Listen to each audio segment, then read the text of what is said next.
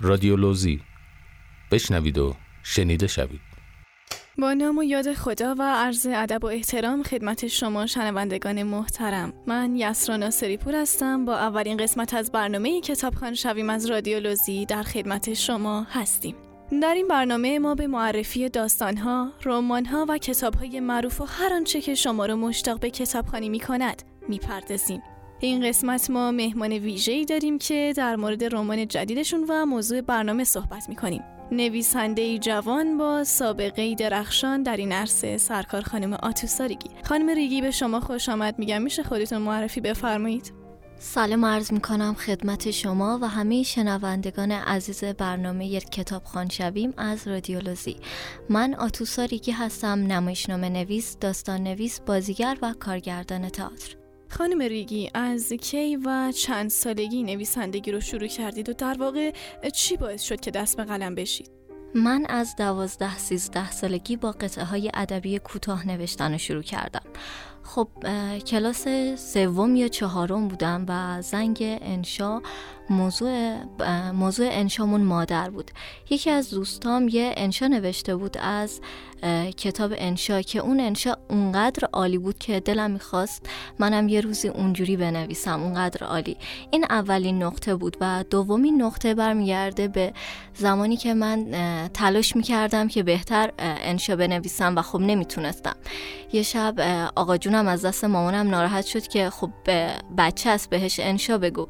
و مامانم برگشت گفتش که من خیلی خوب می‌تونم بنویسم و این موضوع باعث شد که من فکر کنم پس من می‌تونم می‌تونم بنویسم. این خیلی خوشاینده من بود. بله بسیار عالی. مشوق اصلیتون در رابطه با نویسندگی شما کی بود؟ همسر و خانوادم. جایی برای هیچ کس. نمایشنامه ای متفاوت به قلم شما و کارگردانی آقای مهدی تقیزاده. نمایشی که فکر می‌کنم با استاب خیلی خوبی داشت و جوایز زیادی گرفت. از جمله مقام اول نمایشنامه نویسی استان سیستان و بلوچستان. به شما تبریک میگم خانم ریگی. لطف می‌کنید در مورد این نمایش یه توضیح مختصری بدید. جایی برای هیچ کس از نظر من نمایشنامه متفاوتی نبود. متفاوت برای خود من چرا؟ چون من سبکم رئال نیست.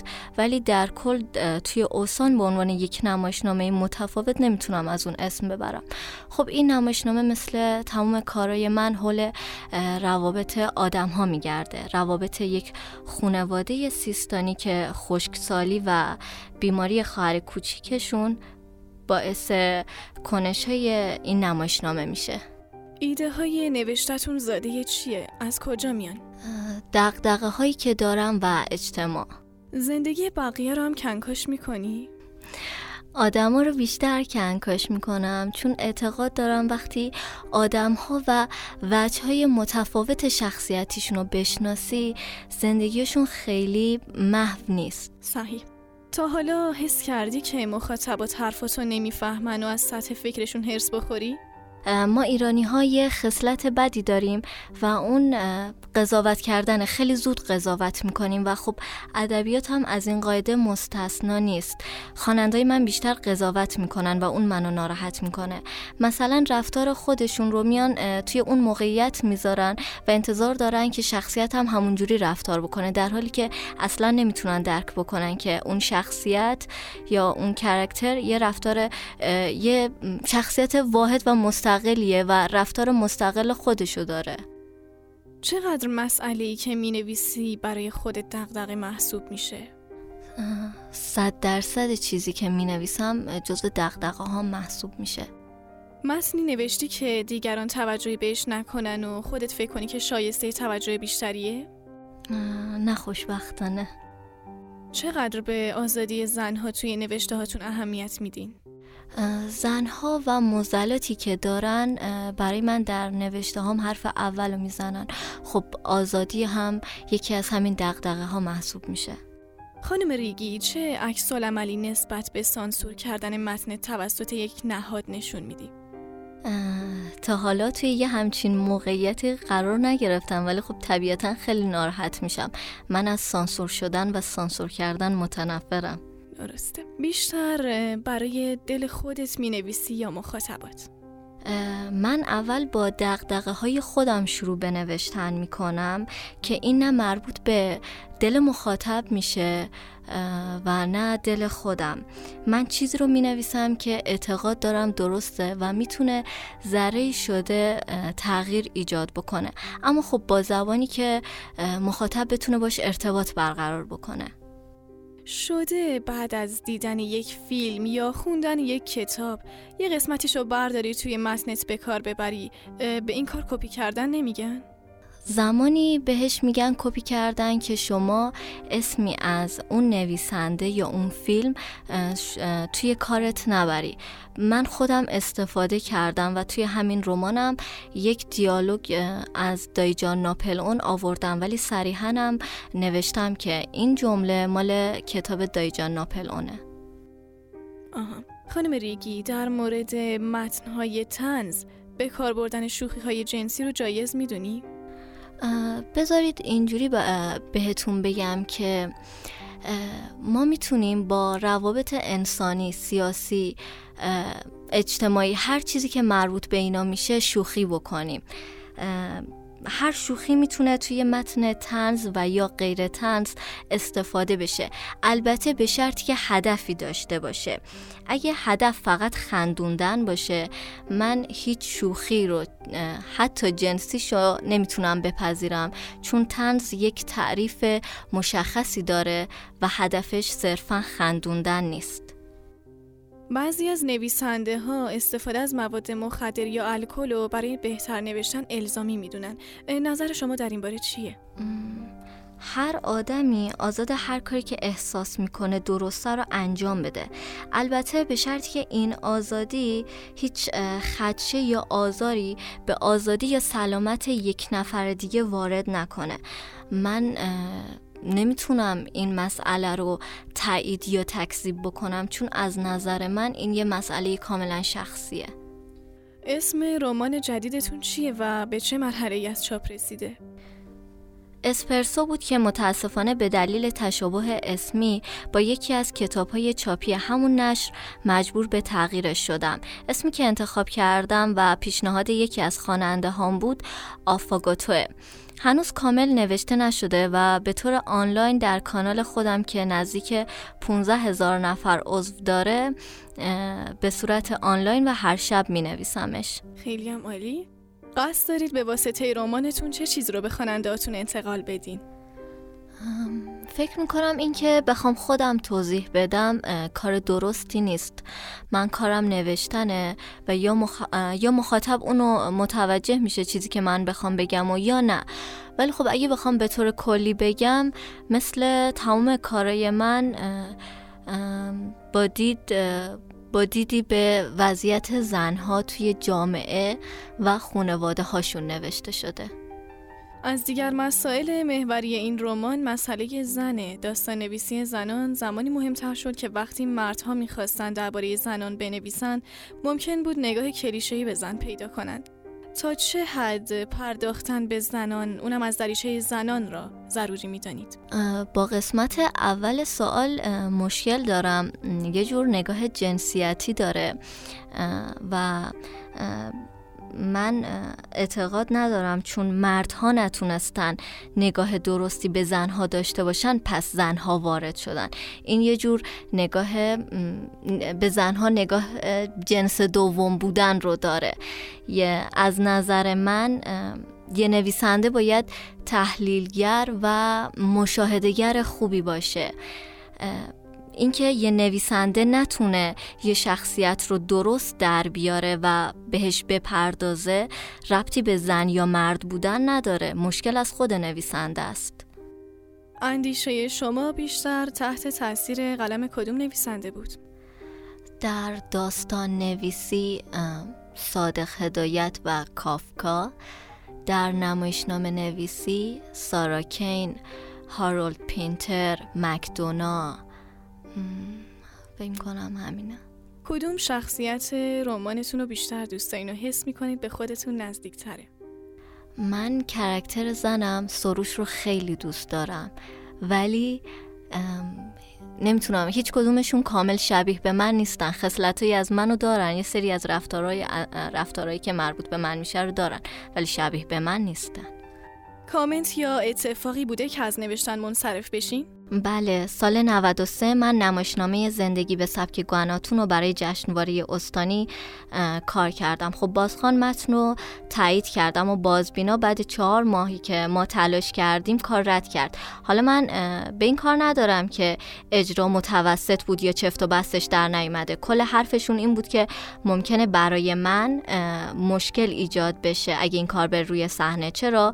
چون این نمایشنامه با دغدغه ازدواج دخترها توی سن پایین نوشته شده. اما همون سال همین متن توی جشنواره بین المللی فجر پذیرفته شد. شاید باورتون نشه اما من اونقدر ناامید شدم که حتی یادم رفته بود این متن رو دادم برای جشنواره و باید پی این کار رو بگیرم. اتفاقی که افتاد این بود که دچار دوگانگی بدی شدم. اینکه اگه من به عنوان نویسنده نتونم دغدغه های مردمم رو بنویسم اگه نتونم کاری برای مردم جامعم انجام بدم پس نوشتنم به چه دردی می‌خوره؟ من دو سال تموم ننوشتم. دو سال کامل فقط داشتم فکر می‌کردم که وظیفم به عنوان نویسنده چیه.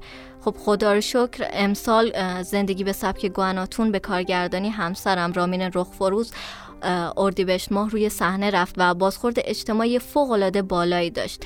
هیچ اثری توی استان تا حالا همچین بازخوردی نداشته.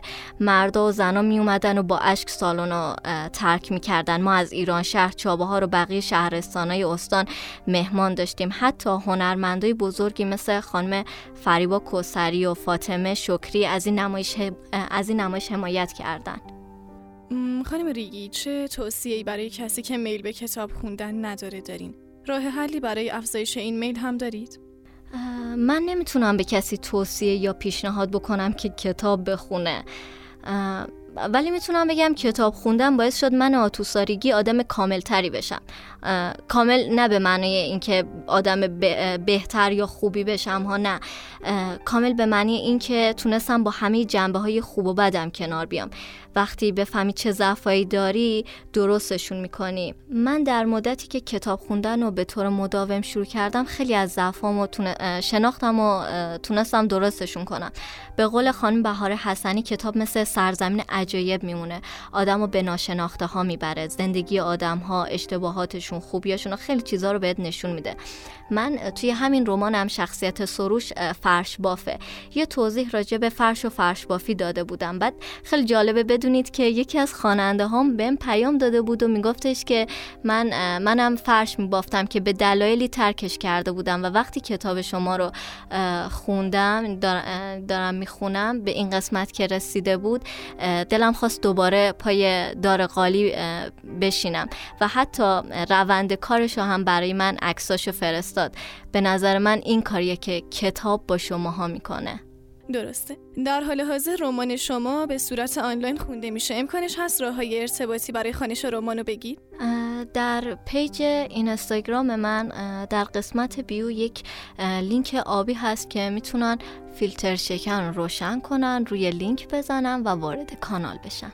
بسیار عالی و اما نظرتون در مورد رادیولوژی و برنامه کتابخوان شویم هدفی که دارید هدف فوق العاده بزرگ و والاییه. امیدوارم همینجور به کارتون ادامه بدید چون مردم ما نیاز دارن که بیشتر بخونن تا بتونن تغییر توی زندگیشون ایجاد بکنن.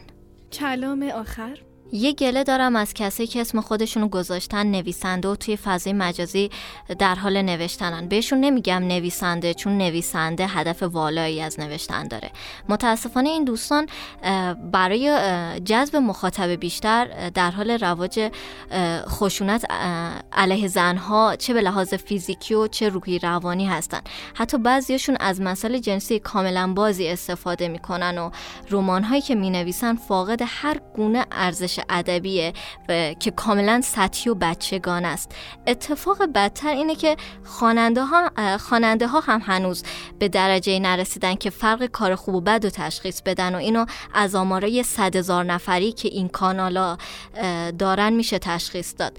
اینکه این کانالا اینقدر خواننده اینقدر خواننده داره نشون میده هنوز نویسندای خوب کشور نتونستن ذائقه مخاطب رو نسبت به کار بهتر تغییر بدن. من یه خواهشی که دارم از این دوستان به اصطلاح نویسنده اینه که برای نوشتن ارزش قائل بشن و بفهمن که حرفه نویسندگی حرفه مقدسیه. قلم نویسنده همونقدر که می‌تونه مثبت باشه و تغییرات مثبت ایجاد کنه همونقدر می‌تونه خطرناک باشه. شما مسئول پرورش یه دختر 14 15 ساله ای هستین که در آینده وارد اجتماع میشه ازدواج می‌کنه و حاضر هر نوع تحقیری رو بپذیره چون شما اینو بهش آموزش دادید. این اسمش حق و ناسه. و اما ممنون میشم که یه قسمتی از داستان کوتاهتون رو به عنوان پایان برنامه بخونید.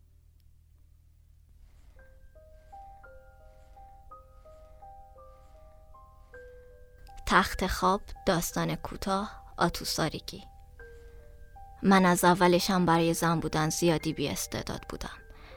بحث خرج نکردن دخترنگی هم نبود. آدم فقیر پولی نداره که خرج کنه. برچسب خسیس بهش نمیچسبه درست مثل من. من برای دخترانه هم خسیس نبودم. من چیزی نداشتم خرج کنم. نه چتری های مامان ایران به دادم رسید و نه علنگو رنگی های خاله توری. حتی رژ لب قرمز گوجه ام فرام نتونست کاری کنه. آخرشم همین بیاستعدادی کار دستم داد. می‌دونی الان که 15 سال گذشته می‌فهمم یعنی چی. من وصله بودم. وصله ناجوریم بودم.